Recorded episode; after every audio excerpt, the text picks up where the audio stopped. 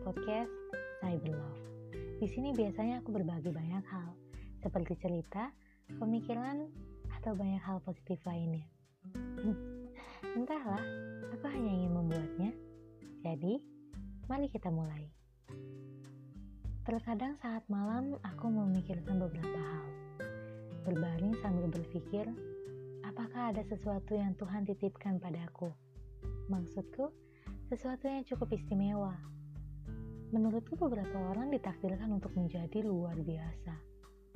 Entah di pelosok mana pun ia berada, tetapi Tuhan menginginkan dunia untuk mengenalnya. Seolah-olah semesta mendukung setiap langkahnya. Itu ada sesuatu yang sangat istimewa, bukan?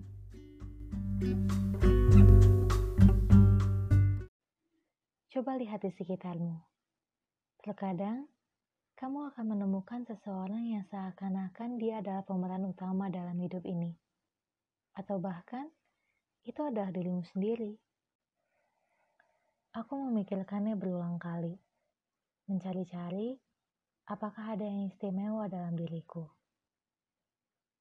Karena aku hanya ingin merasa spesial di mataku, tidak harus di mata orang lain. Aku ingin memiliki keyakinan bahwa aku adalah pemeran utama dalam hidup ini, yang ditakdirkan untuk bersanding dan bertemu dengan orang-orang hebat lainnya.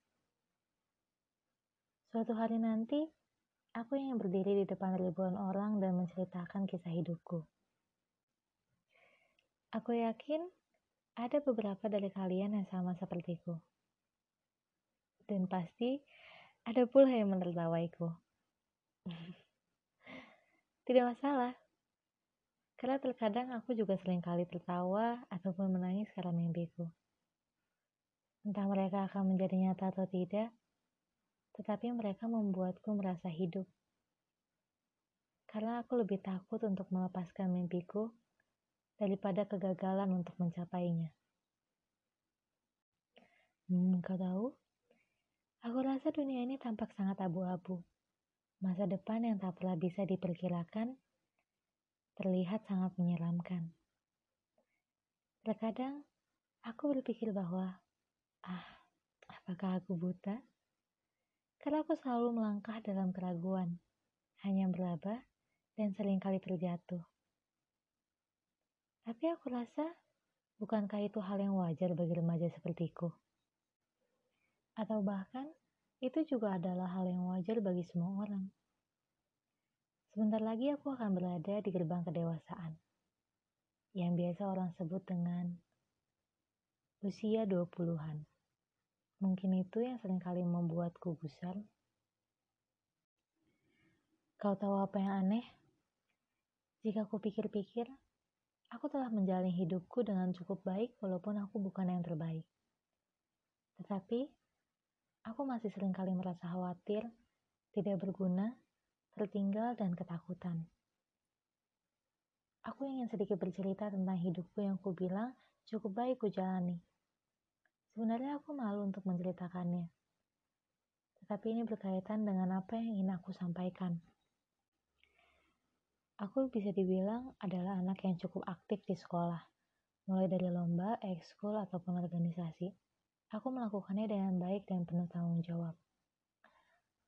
Lalu, Aku terkena penyakit yang kupikir saat itu aku akan mati sebentar lagi karena penyakit tersebut. Tetapi, aku melewati masa-masa krisis tersebut dengan baik. Aku pulih walau belum sembuh sampai saat ini.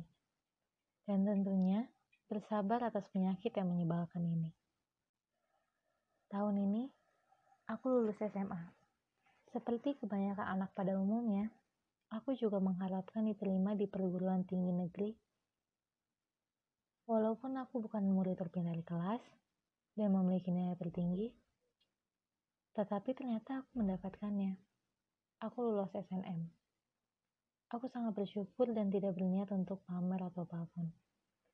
Tetapi, setiap aku melangkah maju, aku juga merasa bahwa aku bukanlah siapa-siapa.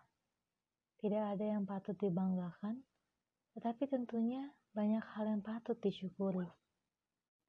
Lalu akhirnya aku menyadari bahwa sebanyak apa pun aku melangkah, pastinya akan selalu ada kekhawatiran. Sebanyak apa pun aku melangkah, rasanya tetap saja masih tertinggal. Dan aku rasa semua temanku juga merasakan hal yang sama. Jadi aku hanya ingin mengingatkan bahwa kita semua tidak pernah tertinggal. Karena kita selalu berjalan pada ritmenya masing-masing. Jangan menginginkan untuk cepat sampai pada tujuan. Nikmati saja perjalanan ini. Lihatlah dan ingatlah setiap momen untuk mencapai tujuan kita. Yang paling penting bukanlah kecepatan, tetapi kualitas yang kita berikan di setiap langkahnya.